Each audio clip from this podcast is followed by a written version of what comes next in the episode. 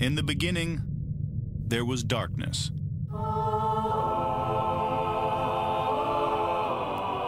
Then, there was Paul Brown. Paul Brown transformed the game. Hello, Paul Brown here. Welcome to the first ever International Browns podcast.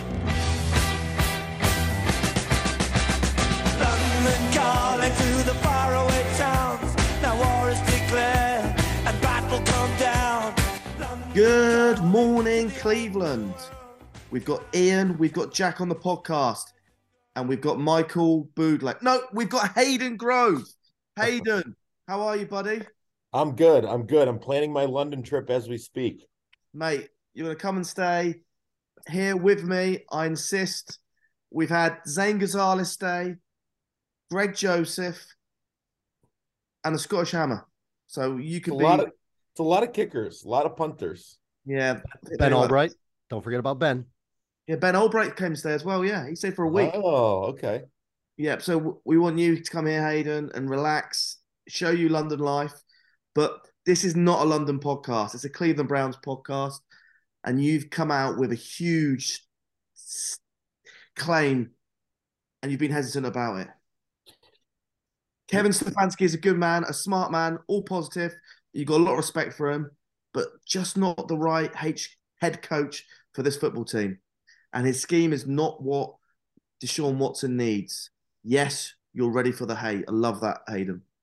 Yeah, I, and I I know why the people you know because Kevin Stefanski probably is one of the best Browns coaches we've had. Right? He's he's definitely um he's definitely up to snuff. He he has a good you know understanding of the game and and, and he he has a good um kind of calm demeanor when you need it. But I think for this team specifically, there's a lot of there there's not a lot of vocal leadership. Right? There's not a lot of guys that that are to step up and, and say something that needs to be said. You know, you have your Myles Garrett's who's, you know, kind of beat goes to the beat of his own drum. You have your Nick Chubb who doesn't say anything and just goes to the beat of his own drum. You know, Deshaun hasn't been there long enough to really be a leader. Mari Cooper doesn't say anything. So where are your where are your vocal leaders at? And I think as a head coach, I'm not saying that that Kevin Stefanski needs to be, you know, effusive and and yelling on the sidelines, but I think that sometimes you need to say things that need to be said and you need to motivate your team. And I don't think he does that. And furthermore, with all the mistakes we've seen, you know, they're just not, it doesn't seem like they're getting better. Like they played okay against the, the Bucks. Yeah, I think that was a good win. But then they played, you know, Deshaun was horrible against Houston and the offense looked disjointed. Then yesterday, you had a million penalties and you didn't adjust on defense when they only had Ja'Marr Chase. And Deshaun, I feel like they really held him back when he was getting ready to kind of get some of the more of that rust off. So my thing with Deshaun Watson is that when I've seen him on tape be really good, it's when he's throwing the ball down the field, like long passes, you know, over guys' heads, and it's not so much timing. You know, yes, he's a the Kevin scheme. Kevin scheme seems to be a timing scheme and not a scheme built on you know just great quarterback play. It seems to be okay when this guy's open, you need to throw the ball instead of like just having a better feel for the quarterback position in the, in the game. So uh, that's just my opinion. I, I think that you know going back to last year, I had questions about Kevin, and I do understand that he's a good coach, and I do understand that he's a guy that you know that has a great knowledge of the game. I just think he's probably better suited as a really good offensive coordinator than a head coach. Hayden, it's nice to have you on the show. Somebody who has a more pleasing voice than I do. but I do have a couple questions because a lot of the things you talked about, I think, have been concerns for people going into it. You know, the vocal leadership. We heard spouts of that early in the year about, you know, the defense claiming we didn't have those leaders. And as you know, leadership comes in so many different shapes and sizes. How Yep. much how much of the Stefanski thing do you think comes because he's not that flashy Mike McDaniel humor, sarcasm, Mike Vrabel in your face, punch you, hug you. Like he's kind of the adult in the room that the Browns have never had, but he's very vanilla, right? He has a Belichickian way in press conferences or even Tressel for that matter. They say a lot without saying really anything. And I think the fan base is just saturated with, you know, the Hue Jackson, I'm going to go watch the film or, you know, I'm going to circle back to this. It just, it's the same thing, which I think is just bored the fan base. Yeah, and I think Ian, I think it goes to um the you know he hasn't he, the last two years he hasn't won right, and that will that will become stale no matter who the head coach is. You know, if that's Mike Vrabel, they'll say he's too fiery. If that's Mike McDaniel, they say they'll say he's too quirky. I think with Stefanski, I think that it just this team, for lack of a better term, sometimes they need a kick in the ass, and I don't think he's given it to them. You know, they just it seems like sometimes they just go through the motions, especially on defense, and um, it just it, it, it does come off a little bland. So yeah, I mean, I, I'm not saying that. I just think for this particular team, you they need a coach that kind of can can motivate them, and I just don't think Kevin Stefanski does that.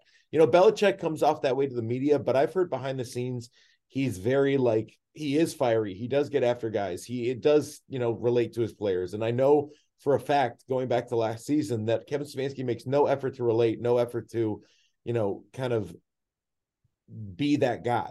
And I think that turns players off. And I think that that's what's turning the fans off. I think a lot of Stefanski is there's a robotic element to him, right? Yeah. He's data driven in the sense of like growing up playing football on different types of levels. The positional coaches, a lot of times, are those ones that are a little bit more fiery. You know, 100%. and and that's where I wonder if maybe Stefanski looks and says there's too many of these type of personalities in the room where we do need someone that can, you know, quote unquote kick someone in the ass. And maybe that's a fiery DC. The one thing I just I respect about Stefanski is is even within his offense, he is a man that understands his limitations, right? He is able to say, okay, listen, I don't know everything. And I think the most poignant thing that I've noticed in the last two weeks is how much this offense has evolved in terms of what they're going to do for Deshaun. You talked about, you know, the downfield throws. Well, Andrew Berry hasn't given him a downfield option. That was supposed to be Anthony Yeah. Schwartz. We don't have that element of the game. Jack Yeah. and I have discussed this to the nth degree, and there's other Browns fans that have just pounded on the table for the wide receiver. Maybe that was supposed to be Jakeem Grant. It hasn't worked out. But the one thing I noticed about Deshaun was they went they sat down with him and made the pitch to him in the South and said, "Come to us for this reason." And they took his Houston playbook and they said, "Hey, this is what you did really well." Ironically enough, with Watson, he plays better outside of structure. You know, with that Houston team, it was plays on the move, those boots, those RPOs, all this stuff that's like the opposite of what Stefanski did with Baker. With Baker, he tried to put the square peg in the square hole, and Baker's like, I want to be a triangle. So Yeah. with Watson, it's weird because we see this offense now completely switch gears. And you talk about the penalties. I mean, Bitonio's got a hold on a scramble. Well, that's new. I mean, these these offensive linemen, the running plays are different. We're talking about RPOs, guys getting downfield. One of the things I even talked about with the guys last week was our offense used to come to the or come to you know formation with 18, 19 seconds left, and Brissett would sit back. Now you see them; they're all looking to the sideline. They're kind of peering. There's just not a grasp of the offense, and that's why I think the long term game for Stefanski is: listen, I'll get you to play within structure, but also the element that you bring of without structure is what we need to be that second level and that top tier offense. And I just think it's going to take more than these eight games and this offseason. You know, we're probably not going to see the the fruits of this labor until 2023. That's fair. Um, and I I like what you said about the off the off structure thing, or the off, you know, the the the out of the structure kind of thing. Because I I agree. I think that that's a lot of what Deshaun Watson does, but maybe there's part of me that thinks that this offense is all about structure, and I- just don't know if Deshaun's going to be willing to, from what I can tell and what I've heard and what I've seen, I don't know if Deshaun's going to be willing to be patient enough to just have this structured offense and just, you know, not play his game, if that makes any sense. Oh, absolutely. And I think that's why Stefanski and him might be a great match, only because if Stefanski's like, listen, I'm going to give you, I mean, how many times did we see open receivers that Baker made the wrong read? And I think Sure. that's where Deshaun has a higher football IQ in terms of playing the quarterback position. Yesterday, his interception was he's trying to push the ball deep, not realizing that the corner dropped off of Felton. So, in the terms of he just dumps that into the flat, you're looking at probably 12, 14 yards. He's trying to be aggressive, but you can tell. I mean, the Bengals ran cover zero at him a couple times. His head was like, wait, what's going on? This it's it's still moving a lot faster than I think he remembers. And with it being that he hasn't played real football in front of fans in 2019, it's going to take him a while. And luckily, Jack and I were just talking about this. The rest of this schedule should be a perfect kind of blend for decent defenses, bad offenses, decent offenses, bad defenses. I realistically think the Browns could win out. I don't think there's a game left on the schedule. And if the Browns finish nine and eight, Watson's playing better at the end of the year. Now you've got buy in. Now it's Andrew Berry's job to kind of get him that deep threat because you're right. That's why everybody wanted Will Fuller. Get Sure. deep, get deep. Deshaun throws a beautiful air to deep ball. Yep. When are we going to see it? Well, Right. Anthony Schwartz can't catch. So Yeah. what are we yeah, to do? no, and and I and you make great point. Of, I mean, that's one another thing that bothers me about this team is that we all in the offseason said they need a deep threat, they need a deep threat, they need a deep threat. It was never addressed. We need a defensive line. We need a defensive line. We need a defensive line. It was never addressed, and it's and just that on top of everything else in terms of the way they lose these games. I have, I have, I agree with you that they can win the last four. I just have no faith that they will because of how they've lost every, you know, all these games this year. It's been, it's if you come into a game and you're, you know, everybody in Cleveland thought, okay, you know, I know Cincinnati's a good team. I'm not saying that they're a bad team, but everything, everybody's like, okay, you've kind of had this kind of stranglehold over Zac Taylor, and you you basically beat yourself yesterday. Like you, a lot of it was beating themselves. Uh, Did you it's see? like- did you see the adjusted scores? Jack, who is it that releases the adjusted? Is it Kevin Cole? Yeah, it's Kevin Cole. Used to be at PFF. And what was the adjusted score? It was one point to the Browns. I think it was 26 25. So once you take out the penalty variation and all that sort of random stuff, Browns were slightly the better team. Right. Very slightly.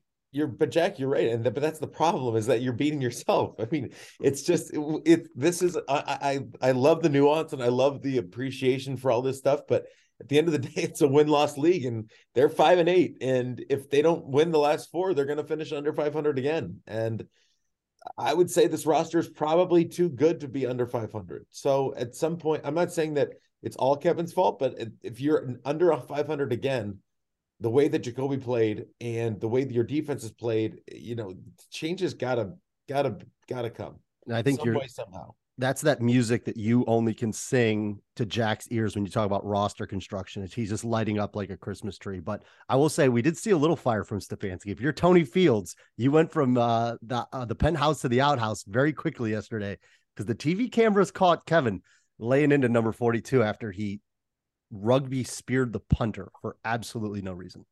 Yeah, I mean, it's just that's that's a lack of experience, and uh, you know, I think that Tony he had a really good game last week, and he's young and he's not experienced yet. I think it'll, you know.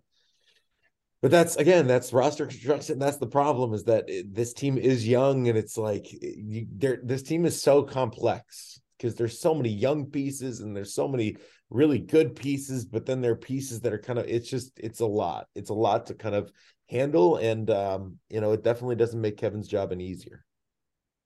Hayden, what do you want to say, mate? Thanks a lot for your time. I know you've probably got to go to Crooker Park now and sing or do something exciting. Today, no, I've I've I had five gigs this weekend, and I was in Cincinnati yesterday, so I am relaxing today. I'm trying to just calm down. My last question is, mate, you're in Cincinnati. Did you get the uh, Sky? Is it Skyline Chili? Skyline. No, I didn't act, I didn't get the skyline, but they do have at the at the Bengals game, they bring in um at halftime, that's kind of their snack is to bring in chili. So yes, I had some. Is that chili for the media guys? Yes. Nice. That's how they avoid covering the second half. That's right, exactly. We were all in the bathroom in the second half. Oh, mate, mate, great, No. great catching up. Sorry, I haven't seen you this much this year, and uh, yeah, I look forward to coming out there a lot more next year. Now the World Cup's out of the way, and uh, Oh, Yeah, guys, I'm so sorry. I I know how hard that is. Yeah. Well, look, look forward to seeing you in London. You, you, uh, I think you can say your family's over here, right? Next. Yeah, my brother. My brother is in Brighton. Um, and so I'll be over there in the spring at some point. So I will let you know. I'll let Jack know and we'll grab a pint and maybe even go to Odell's club. You never know. Without a question of doubt, I'm going to take you to Odell's club. Okay, I'm in. All right, brilliant. Hayden, thanks for your time, buddy. All right, guys. Thank you so much. Have a great day. Take care, mate. Thanks, buddy.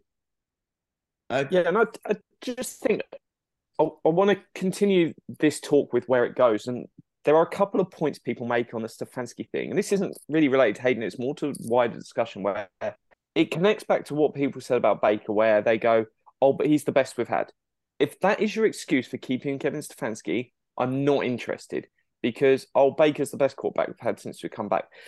That That's no reason for me to keep him. If you want to make the case, hey, he's top 16, I'm happy to have that discussion. I think he- there is a route where he is in there. Um, but it always infuriates me when people go, "Oh, but he's the best head coach we've had since the return." So what? Um, just because someone's the best over a certain small span based against other Browns people is not good enough. You have to look at the league and go, "Is he top 16?" Because hey, effectively top 16, you're good enough as a head coach to compete Yeah. and win it. I think I think he is. I think he's the second best coach in this division, if I'm being honest. I think Tomlin's the best coach. I think Stefanski's the second, Harbaugh's the third, Zac Taylor's the fourth. I would say that, that you're right. Is he the best we had is relevant. What what do I care about Bud Carson? Like I don't care about the coach from the 90s. But what I care about is who out there is better. If Sean, if you tell me right now Sean Payton is going to come to the Browns, I'm on board. Let's go. Sorry, Kevin. I'll help you pack your shit in Westlake and we can move on. But the one thing that we just, I think, sometimes forget is we all loved Freddie, and Freddie is a great guy. I would drink with him till the cows come home. But at the end of the day, you need an adult in the room. And I can't take that away from Stefanski. He is an adult. He does not throw his players under the bus in the media.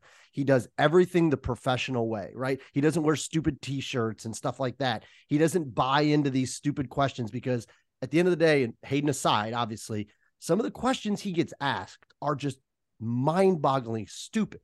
And he handles them like a professional.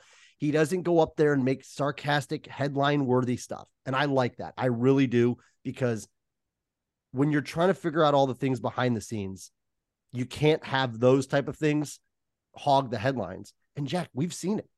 The man can design an offense. He really can. He's offensively a talented guy.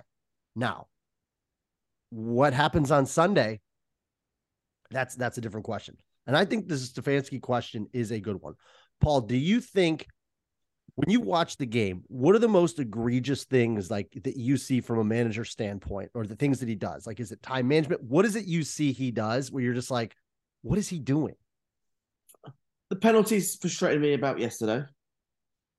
But we've ever since Hue Jackson era, and I've been supporting the Browns, it always seems to be an issue. But it felt like we cleaned it up. But yesterday was a bit frustrating.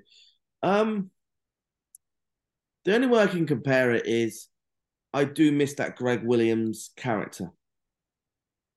The the, the blood flashy. sweat. The, the flashy, the get in your face, Just emotional. in the C gap. Yeah. And but with management, I sometimes think having that emotion can be a negative. So I'm quite I quite like that um calm, collective guy. Would you call it like a CEO? He has like a CEO demeanor. Because that's the way I describe it to my friends. I don't want the rah rah guy at the top. I want the CEO. I want, you know, that flashy in your face. I want that at coordinators and position coaches because I need the CEO at the top to be like, okay, we get it. In Yeah. practice, if they, to your point about penalties, right? And I think some of them can be attributed to the offense. But have you noticed? Maybe it's just me. The number of stupid Ronnie Harrison like personal fouls seem to be way down. Am I off on that? It seems like they're a little bit more procedural or technique penalties, whether it's a hold or you know something like that. Maybe a, a guy gets beaten coverage and grabs. I get it, but I do think that the team plays more in control than they have in years past. This is just me ideas. Like this conversation obviously has gone, you know, with Hayden jumping on to talk to us. Our typical post game is in a different place right now. But I think it's safe to say that a majority of the fan base is now quote unquote got off the bus so we can have this conversation. But overall, I think to Jack's point, I think he's a top 16 manager. I really do. If if I just talk about some managers we know in sport, and you know, we've got quite a lot of UK listeners. So like Freddie Kitchen, for example, I had probably the, I had the best relationship with Freddie Kitchens out of all the managers of the Browns.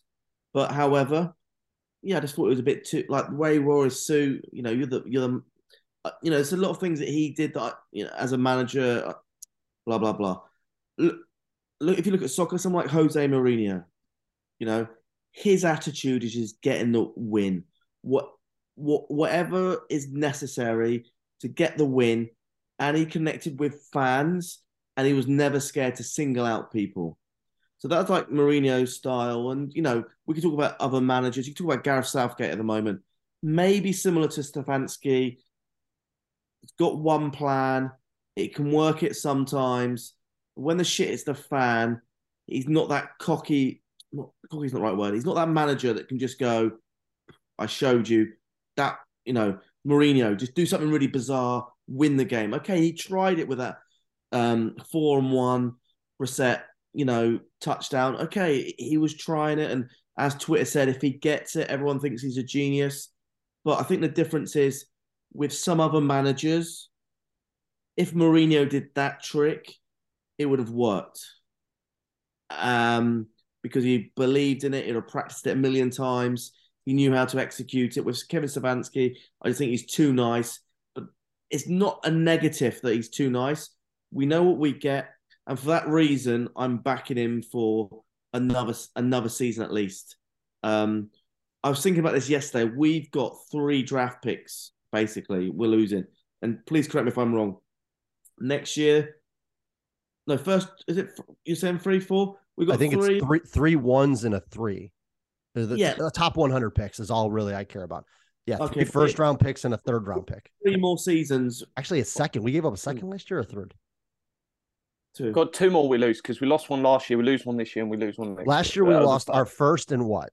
First and second? Yeah, uh, no, because we had the second. I get your point, Paul. Yeah, but my view is, um, I hear what Hayden's saying. Like he may not be the best person for the Deshaun Watson. The front office has put the situation together, but I would definitely back Stefanski hundred percent um, next season, and then potentially the season afterwards. Um, and if it didn't work out, then we're in a situation where we still got the quarterback, lose Stefanski, lose the quarterback, and get someone else in and change it. But I think we've got a stable ship at the moment. Let's keep it stable, and um, I'm sure things will get better. Uh, and if it doesn't work out, massive call, front office. Just let's just go back to 2017 and and churn it all again and whatever. Jack, I want to segue something to you real quick. So Hayden mentioned it and Paul just mentioned it. So Hayden talked about the vocal leadership, right? The loud guys, the you know, the the passionate, fiery guys. And when we talk about an analytics approach, when we talk about Deep Podesta, Berry Stefanski, all very even keeled, we talk about you know that CEO style. Do you think maybe this offseason when they go into these free agents draft, do you think maybe one of the guardrails gets added to see who is going to be that vocal leader? Because we've heard it multiple times, which tells me on offense, they operate like Stefanski, right? Chubb, Brissett, nice CEO, go to work, grab your lunch pail professionals. On defense, very hot and cold, right? Myles, yeep, hoop, yeep, Ward, yeep, up and down. How do you think it's going to play with the offseason if they do stick with Stefanski for 2023? Yeah, so I think we'll see this offseason a few more vets. I don't think going to get loads. And I, I'm not talking about, we're not going out and paying people for leadership. Absolute, forget that nonsense. We're not paying someone like Jarvis Landry 15 million just because he can make a speech and excite fans on some nonsense TV program. I wish everyone could see Jack's face right now as he just went into the Jarvis Landry paying for leadership thing. It, the, the, just the utter disgust. Love it. Carry But Jack. you can go and give one, one and a half, two mil, and you can get guys that are n- not so much there for their leadership, but there for their veteran experience. Um, we've seen it where we brought in defensive tackle that um, one of the Malik Jackson last year, solid leader. We weren't paying through the nose for him, and you're not paying for the leadership, but you get some of it as an extra. And they're doing the right thing with lots of young players. It's all great. but you want one guy in each room who has done it before, can stand up and go, no, this is how you you play. This isn't acceptable, um, and that's sort of something that I think we will get to. And their right to focus this year was more about young. Can we bring these guys forward? Um, but I think that will help there. The other part I want to touch on, and I'm very much in the position that I'm running it back with this head coach and GM, but I could easily see a route where second half of next season, when we get into the last few weeks, they go, no, he's out of here, um, and we're cleaning house. The one question, if I was having them in, in a press conference, I'd like to ask, and for me is my biggest unhappiness with the pair of them. They come from a schematic position on defense of we do not respect the run. That is there. It's plain and obvious to see. And for me, it's the correct decision. They've set up a defense. Yes, Jordan Elliott shouldn't be a starter. And hey, if you if you had one better defensive tackle, it looks a lot better. But the culture and what they've gone out and signed players through the draft and free agency is it's all about the pass. Then we flip to the offensive side of the ball. And they have a lot invested in running back. Chubb is still on an expensive contract, even though hey, it's cheaper than McCaffrey and Zeke, but it's still expensive. We have the most expensive backup running back in the league in Kareem Hunt. And we run a lot more than expected. But that is just directly in it, it does not match with your defensive culture. Your way you build a defense is say run doesn't matter, and then you proceed to run the ball that's the sort of stuff that I would expect John Dorsey or one of these guys picks up the how to be a GM and run a football team and just oh yeah I get the analytics but no I'm gonna do I, I I think they need to sort their shit out because I'm close to if we see that again repeated across next season it might be time to change because if we're not going to pass the ball what's the point of having an expensive quality quarterback well, I think we know Kareem Hunt's gone. I mean, we know that, Yeah. right? So all of a sudden now, to your point, that backup running back is going to be the Jerome Ford's rookie deals.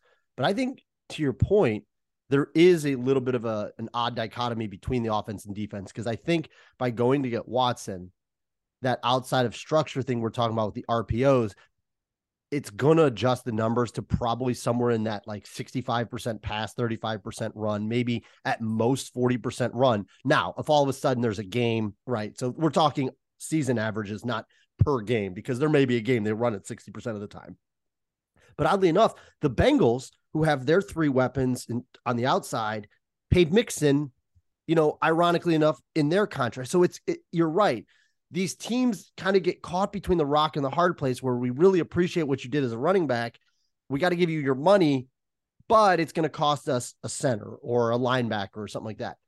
Where the Browns are at, it's odd because they've set up so they've in terms of resources, I think on defense, they've said we want to be guys, we want to rush the passer and we want to cover on the back end. I mean, Jack, it's no secret. Look at the resources they've exhausted in the secondary first, seconds, thirds. I mean, we're talking about m- many of our top assets are in the secondary. And full disclosure, the defense wasn't that bad yesterday specifically. It hasn't been terrible outside of a few boneheaded plays. I get it.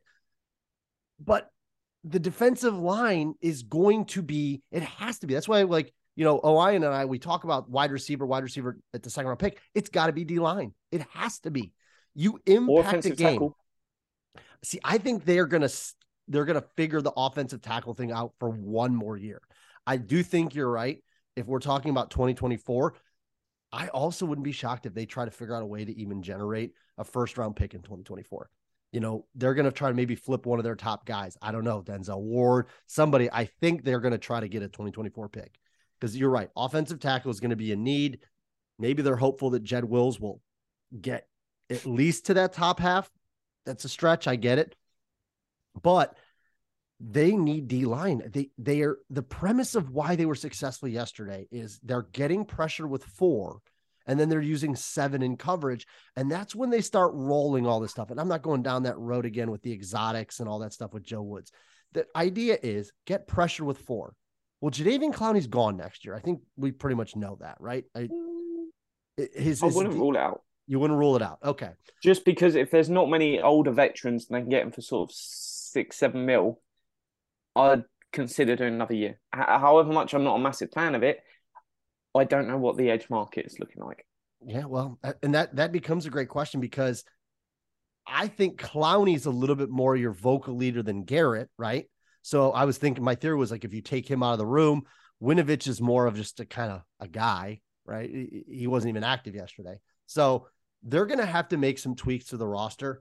The one thing that I do feel good about is Stefanski and Berry, similar personalities, they work well together. So I do think that that will be an egoless discussion in terms of if we're going to sit down and do, you know, self scouting as they call it or end of the season review, they're going to have to say the glaring needs on this team are we have incompetent below league average. And I don't mean below league average in like 18 to 20. I mean like 28 to 32 level in terms of the middle, right? We've been able to make chicken salad out of chicken shit at linebacker all year long. So for all the people out there pounding the table at linebackers, you ain't going to get it. You're going to continue to get to Jack's point these cheaper veterans that can just step in here and play a role. But on the other side, the deep threats that we're talking about with Watson, like we have not seen the offense that Kevin Stefanski and Deshaun Watson want to run. Right. And and that was one of our reasons for getting Hayden on is I think that it was a bold statement to make to say that this isn't the scheme for him two games in, likely only instilling 20% of the offense, right? There's a lot more of this offense yet to see. And, you know, Paul, you mentioned about the penalties before. The offensive line is going to commit more penalties with Deshaun Watson. They are because, as every offensive lineman tells you, when the quarterback starts moving, they start grabbing, right? Bitonio on the scramble. You, you're not 100% sure where the guy's going to be, so you grab. So there are going to be some growing pains with this offense. There absolutely is. So, but Jack, how did they get that that deep threat option? I mean, the free agent market is not great, and Paul's so excited he put his Browns coat on. Yeah, guys, I'm really sorry. I've got to shoot. Um, just want to say it's Ben Albright's birthday today, so big shout out to the Big Ben. And um, my thoughts on the offense from last week. It was better than. Give us your before. grades. Give us your grades. My grades without your help is going to be awful. Six for offense. Oh Jesus, them faces. Um, defense Six out of twenty. four, and special teams six. So four on offense, six on defense, six on specials. No, six on offense. Sorry, six on offense. Oh, I thought it was better. There was signs of hope. We we moved the ball down well. Rubbish in the red red zone. That was our problem. All right, Jack and I'll talk about that when you. So you're gonna you're gonna be the curve buster on that one. But no, we appreciate it, Paul. Thank you for dropping in. Thank you for uh, hooking us up with Hayden. Uh, if you guys don't know Hayden, go follow him on Twitter, H undergro or underscore Grove. And if you don't know, he's like besties with Michael Bublé. So, men, if you're out there looking for a nice romantic uh, night with your ladies, download some Michael Bublé and Hayden Grove. So, all right, Yep. Jack and I are going to get back into the uh, the game here. Paul, we appreciate it. Thank you much. I look forward to the pre Ravens show, which will be a Saturday game. So we try and get online Thursday or Friday. Perfect.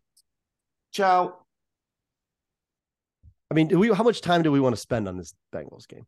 Because it went exactly how I thought it was going to be. By the way, all those people wanted an early Christmas present. Vegas gave it to you with Bengals minus four. I, I, I don't know how much more to tell you. If you if you if you looked at that line and said I'm going to take the Browns plus four, that should have been Bengals minus seven. But clearly, a couple people are getting extra Christmas gifts from me this year. I don't think we need to spend too much time on this game. It is what it is. It was disappointing. Um, I think we're now very much in, and I think you made a good point. You go and win these last four games, however messy it might look, it, that is a massive statement for the team. You then take in, hey, we've got Deshaun Watson, we went five and one with him. That's a positive story that you can then sell to free agents. Um, I still think you then go ahead and make changes at DC and I mean, special teams coordinator. The quarterbacks you're going to face to end the season, it looks like you're going to be facing Anthony Brown. Do you even know who Anthony Brown is? I thought it was Anthony Gordon at first, who uh, I do know because he ended up landing at KC, I think, and he, he was hot, hotly liked as that sort of late round uh, UDFA QB, but Yeah, no. So, and for those that didn't pay attention in the Steelers Ravens game yesterday, Tyler Huntley went on a quarterback read to the right and he got hit low, and Minkah Fitzpatrick just absolutely blew him up and bent him backwards. I'm sure even if something's not torn, it's going to be probably out for this week. So Anthony Brown is their third string quarterback. Uh, I believe he played at Boston College. I think he was Boston College for a while. Then I think he went to Oregon and finished his career at Oregon. Um, he was the guy who was the quarterback that beat Ohio State. For those of you wondering, and maybe why you heard that name before.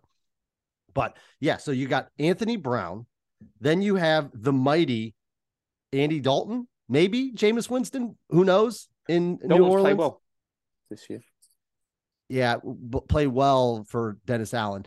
Uh, and then the commander's likely going to be Carson Wentz, who might be back for that one. Maybe Tyler Heinicke, and then to finish the season with the fighting Kenny Pickett slash Mitch Trubisky's. So we're not exactly talking about barn beaters. We should we should be favored and win the remaining four games. Just saying. But to your point, on top of winning the game, do you think it's down to just winning the game and then it doesn't matter how it looks, or do you want to see something within the offense? Because as we've said, Jack, and I don't know why it hasn't been talked about, they're running a different offense. The running plays are different. The pass plays are different. The offensive line's blocking schemes are different. That, that's why you look. I mentioned earlier, they're still staring at the sidelines and trying to get play calls under 10 seconds, which is completely the opposite of what it was with Brissett. And there's a reason for that. This is new. This is preseason. They're still instilling the offense. So what do you want to see? I think the wins are more important just for everything around the team. I think the results are really key because they can work on a lot of stuff in the off season. They've got next preseason, so a lot of that will iron out. Obviously, I would love to see a, a, a slow and steady progression where over each of the games it's getting better. But I think from where the team is at, going into next season, the results are in a way more important. Um, because if we're sat here and we don't win, say we win one more game out of what's left this season, you're probably cleaning house. Um, and that's more of a direction on that than whatever's going on. So I would love to see Watson gets better each week and we're happy going, hey, he's the real deal. Um, by the even if that's just the final week.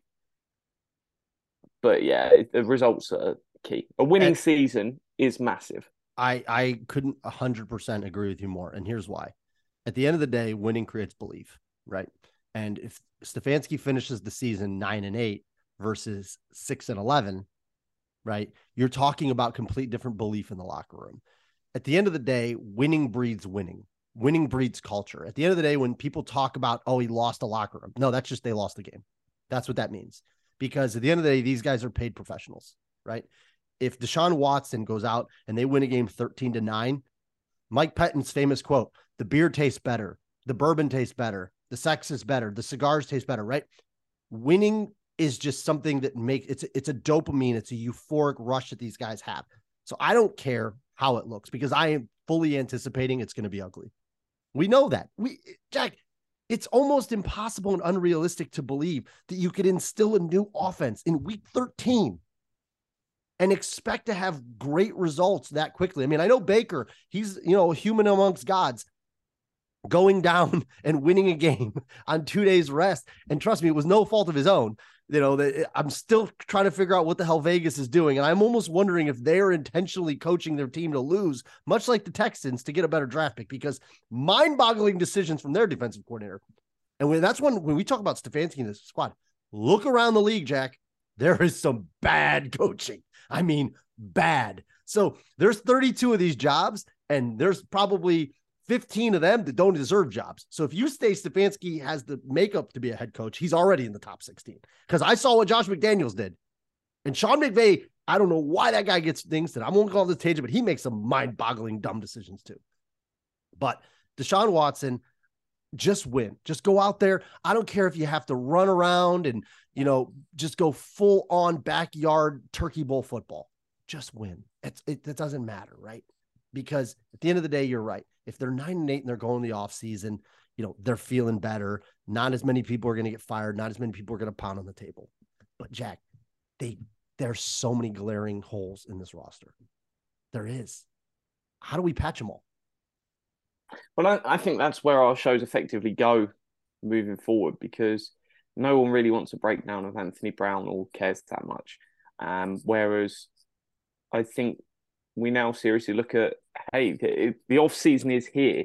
Um, because I, I think even if you win out, there's what only a few percentage chance that you One. you, you win. Uh, There's a Well- one percent chance now that we win, but that's if you put four wins in. I wonder what it would do for the formula, but you're going to need a massive, massive bit of luck, um, just because the tiebreakers are against us at nine and eight.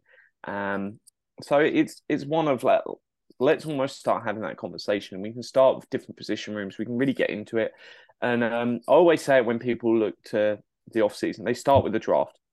And I always tell people that's the last place you begin. Um, I get scouting players and you want to find the players you like. The draft is about the future, especially with our picks being so late. Effectively, the first guy you pick, you are drafting for 20, uh, 24. You're not drafting for 2023.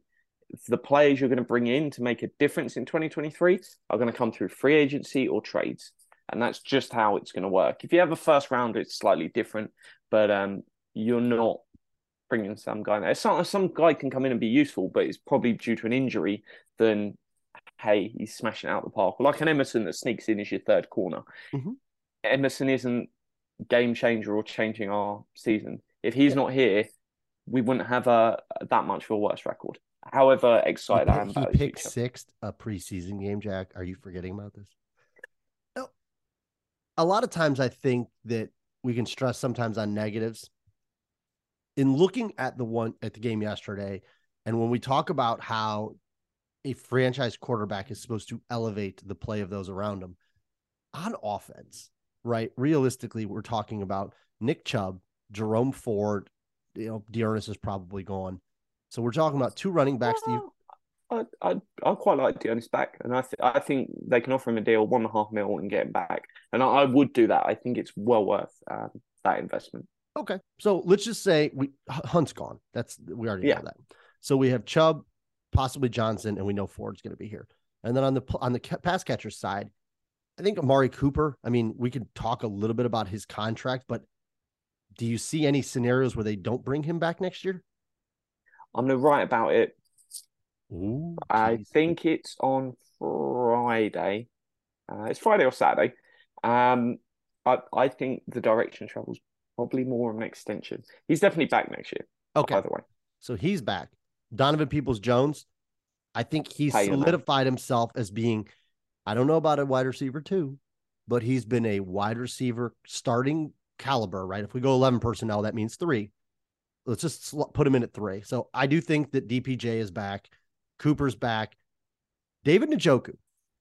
David Njoku, one of my biggest fears when they paid him was that we were going to continue to see flashes without continued excellence. And I think when he's out there, you can definitely see that he is a tight end one, right? And I don't mean the number one tight end in the league. He's not Travis Kelce, but he is a top 12, right? At worst, tight end in the league.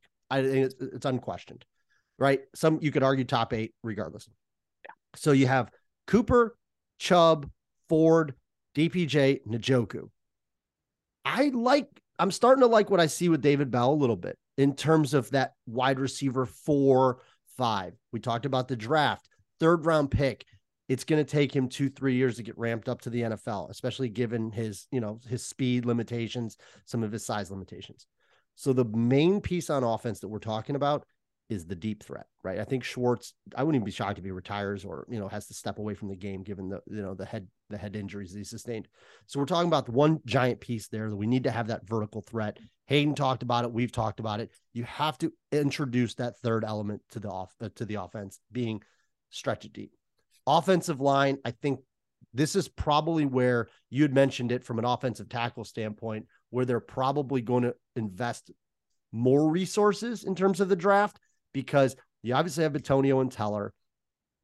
Harris and Pocic are guys that at least you know you have starting higher quality NFL caliber centers. The tackles are going to be the big thing.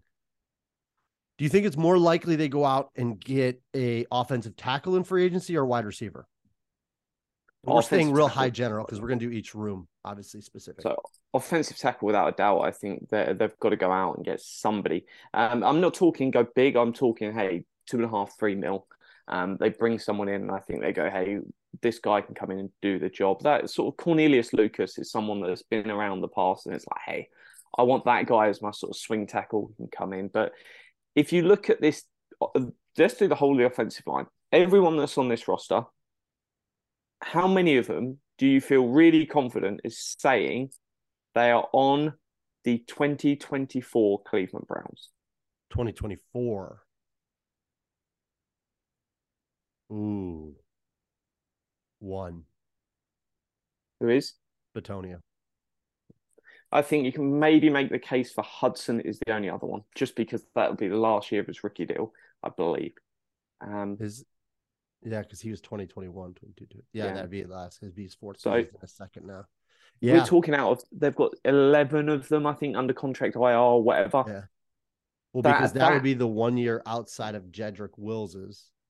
Yep. If he doesn't By get the way, fifth year ye- option, yesterday I thought he did a pretty decent job just for the thing. It wasn't great.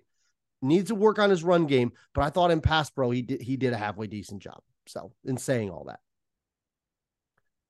So Conklin for sure, I think is gone. Wills is for sure on the bubble. do you, do you give him the fifth year option? I don't. yes, I do. Yeah. What Oh. I mean, what are you talking about? 13, 14 million? I think it's 14 mil. And the reason why I don't is because I think it's like 18 mil to tag him.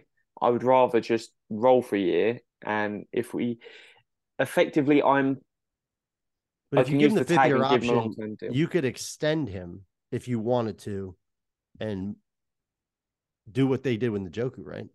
Yeah, 100%. Yeah. But I just don't know if I'm willing to give him 14 mil guaranteed based on what I've seen. Yeah. I mean, I, think I it- could get just as good for like two and a half, three mil. It's some old veteran that you're only going to have for one year, but roll with it. no, it, it it's if you're gonna go to a mainly pass passing team, right? We talk about 60, 65 percent. You're obviously going to need your tackles to be better in pass than they are in run, especially if this, you know, if we're being realistic with the element of Deshaun Watson and having that mobile quarterback, it should reduce some of the stress on just straight power schemes or ISOs or counters.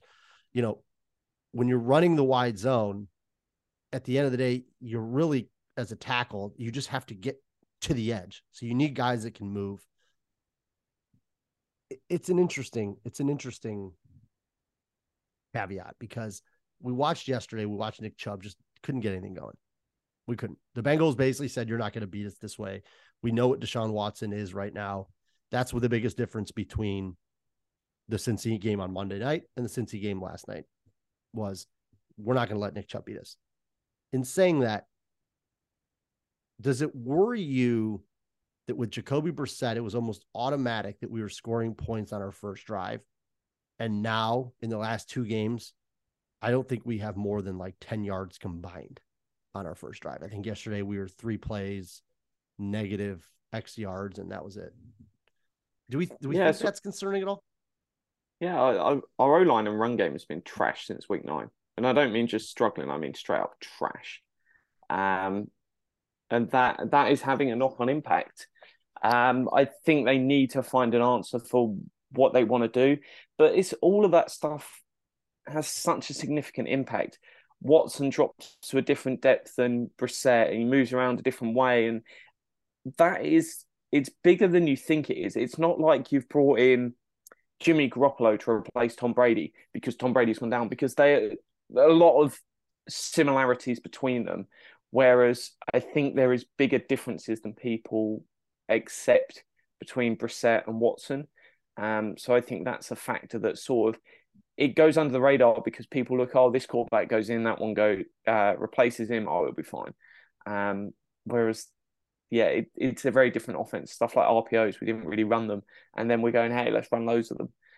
That's new for the offensive line and causing problems. So Yeah, 700 snaps with a quarterback that you pretty much knew where he was going to be. I mean, the extreme example is imagine you're trying to block for Tom Brady versus you're trying to block for Justin Fields. Right? It's like, and I'm not saying Watson is as runner as Fields is because those are design runs, but yeah, I mean, Bitonio is the key example. Watson starts scrambling and there's a grab.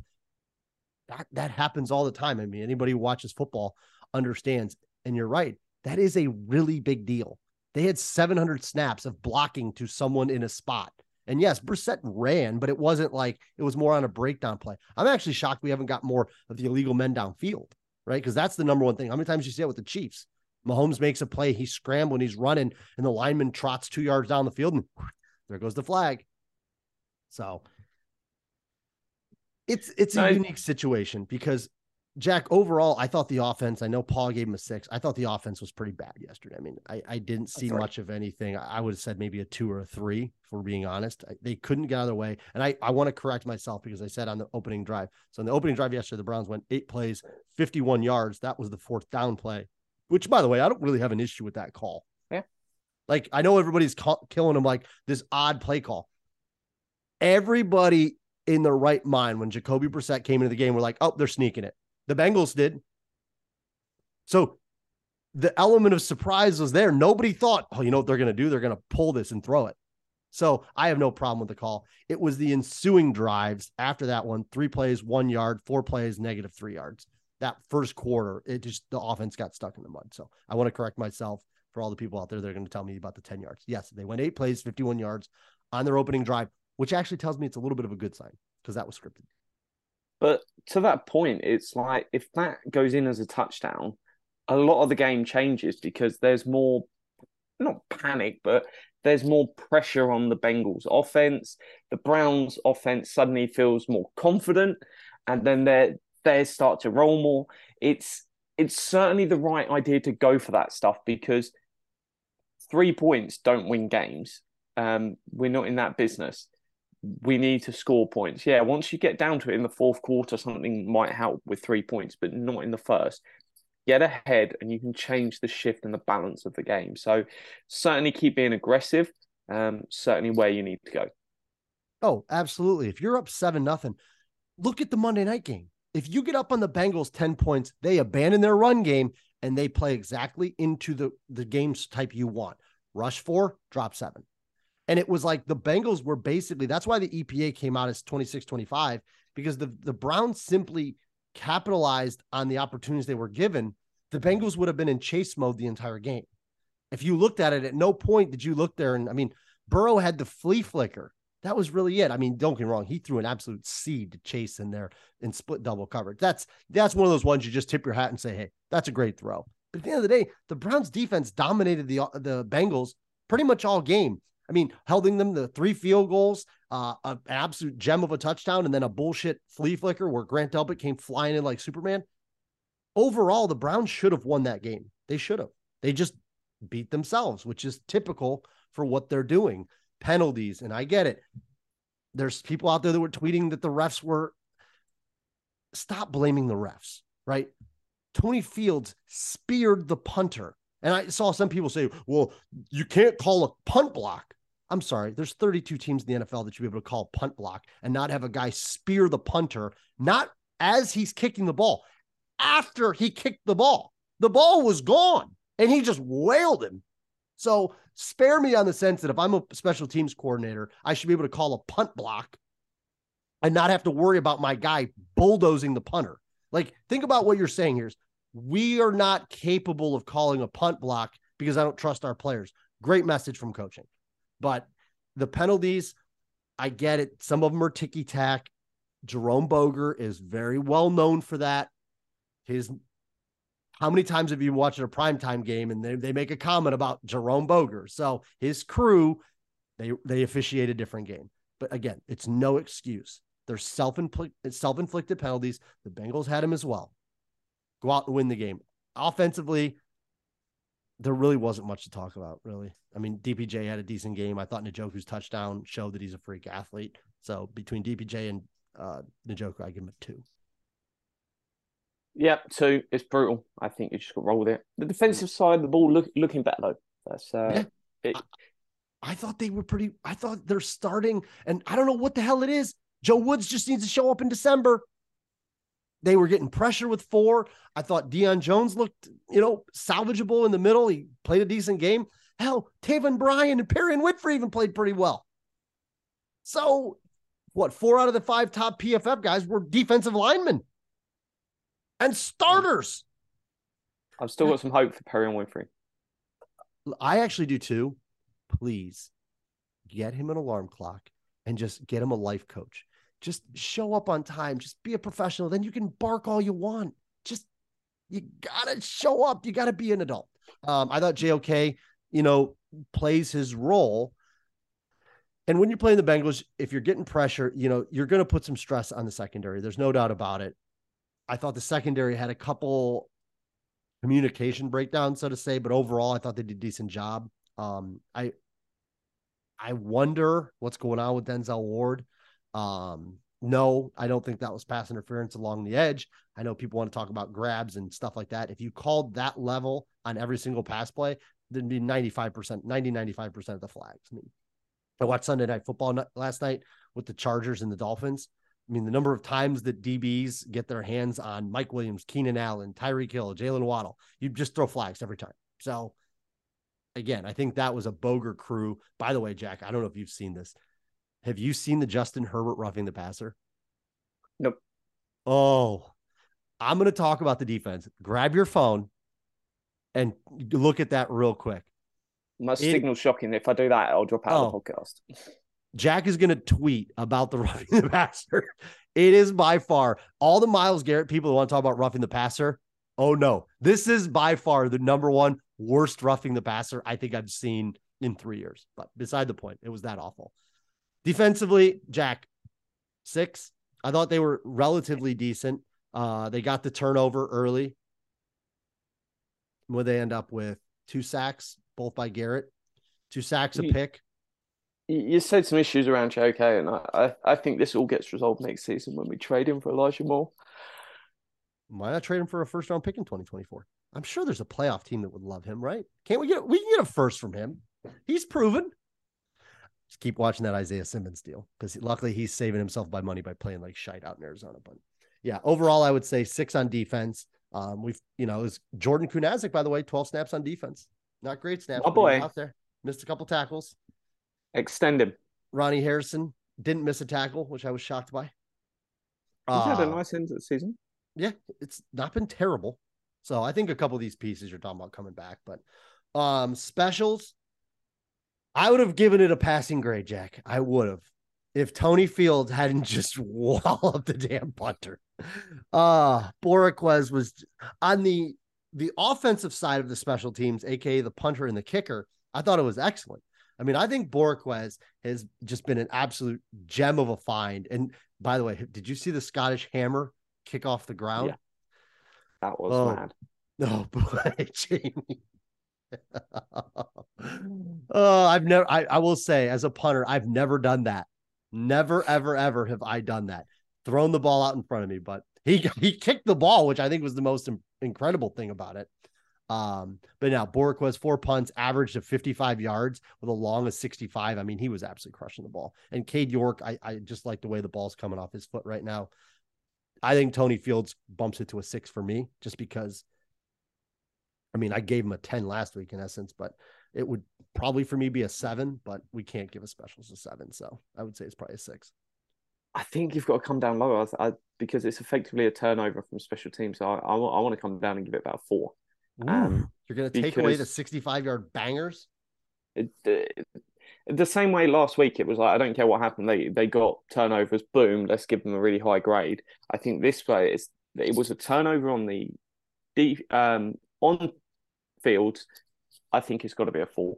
I don't think you can get away with that sort of stuff. I figured you'd give them a boost given that every single kick of ours was a there was a touchback. Like we didn't even give them an ability to return a kickoff. We did pretty good on so here's the full scope. Punt coverage good, kick coverage good, kick return average, punt return average. More made all his kicks on from York, bangers from Bojorquez, stupid penalty. Yep. So we'll go how about a five? You said Okay, four, I say six. We'll go with a five. So Jack. I'm gonna stay on. I'm gonna stay on the train for four more games just because it's what I do. Um, I do think that I would like to see the trend. Ultimately, we talked about it. The number one thing is we need to win. We do. We just need to win the game. That's that'll be what I judge solely. I'm I know I make fun of people a lot of times for being opinionated based on results, but I want to see two things. I want to see us win, most importantly, and I want to see the offense trending in a better direction. Right. I think it's it looks better from Houston to Cincinnati. For all those people out there that told me that Houston was a layover, easiest team in the league to beat, uh, did you take uh, the Cowboys minus 17 yesterday? Where it took Dak Prescott going over 90 yards with some generous calls to beat the Texans. Just saying. That that pain in the ass football team that you scored three defense or three defense and special teams touchdowns off of. So, but yeah, I want to see the offense trending and I want to see the defense holding this level because next week, if we do play Anthony Brown, I think it's going to be a relatively efficient day on defense, just based on what we have and what he's capable of. Huntley, Jackson, if you tell me I'm getting the poor man's poor man's version of Lamar Jackson and Lamar Jackson doesn't even really kill this Browns defense, I'd be shocked if the Ravens score 14 points. Browns opened up two and a half point favorites. Um, if that it just seems incredibly low, I'd have expected more. I guess it's because they still don't know on Lamar Jackson. Yeah, and I think that once that could be one where it goes to maybe two, three points added. So Yeah, I'll pull it out to like six and a half if um, Anthony Brown's playing. Yep. So, well, that was a good show. Uh, again, special thanks to Hayden for coming on. Last time I saw him, Paul was throwing his Skyline chili in the trash uh, down in Cincinnati. But you know, he he definitely is going to have the Browns fan base uh, circled up the wagons today because of his tweet. Uh, again, I still think it's a little early. Uh, he did a great job kind of explaining his point. So again, we thank him for that. Uh, all opinions are welcomed on this podcast. You know, there's definitely we're not going to kill anyone for their opinions. That's not the way we do it. Uh, before we sign off, Jack, I know England's out. Was there any solace in the sense that it was a Spurs player who bottled it? It's, it's not solace. It's just like, hey, we've seen this one before. It's like, yeah, what can you expect? They're called Spursy for a reason. They they are absolutely useless. Brownsy, Um, Spursy. I I almost want to add Chargersy. I don't know. Yesterday, if you saw it, Jeff Wilson plows into the pile, gets the ball ripped out. The Dolphins player goes to recover it, taps it backwards, and Tyreek Hill grabs it and goes 70 yards. So good. It only happens against the Chargers. So, yeah, I think Kane, I think he overthought it. Just with his power, Lloris knows your power. He was shitting bricks. Uh, all, he just had to go up the middle with power. But I think it was purely because it's his club goalie he was up against, and that really played the mind games. I think if it was any other goalie, he probably converts it. But I think Lloris is the other end, and that's the guy that's probably seen him take more penalties than any other goalie in the world. And I think that really played on his mind. Oh, absolutely. Absolutely. If you look at it, Lloris played a mind game. I think Kane was trying to say, I'm going to oh, not overthink this. I'm just going to do the same thing I did last time. And he tries to roof it. But if you see right before he kicks, Lloris takes a step that way.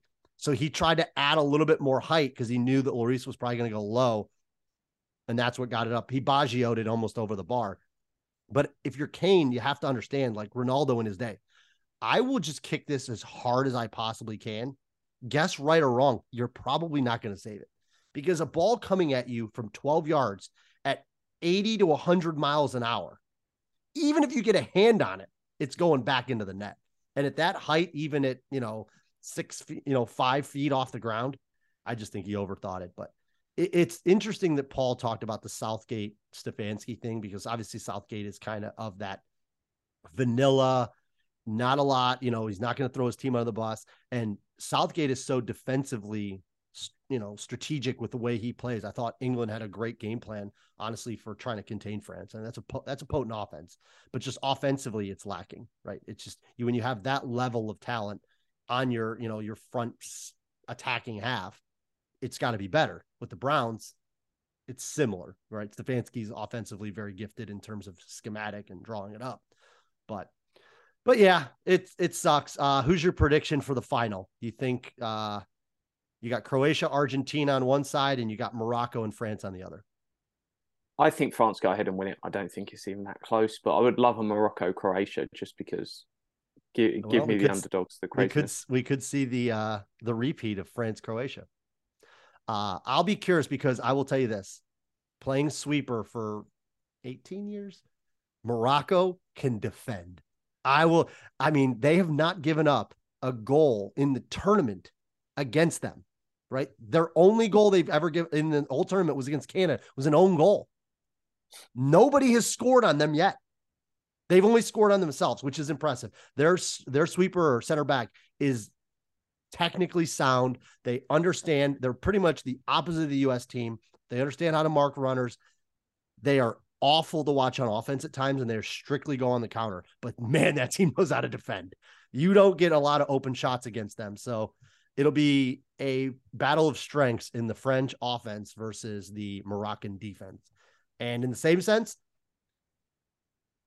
the South American teams struggle against European teams because of the physicality. And Croatia has the size and the strength over Argentina. And I know Argentina has Messi, but they have Luka Modric. So it's a little bit of a yes, is Messi at his age a little bit better than Modric at his age? Yes. However, I don't think the, the gap is significant enough. I think it's going to be Croatia, and I'm going to take France only because I think it goes to penalties. And I think that France has a better offensive skill. So the Moroccan keeper, while he's playing out of his mind, he probably should win the Golden Gloves.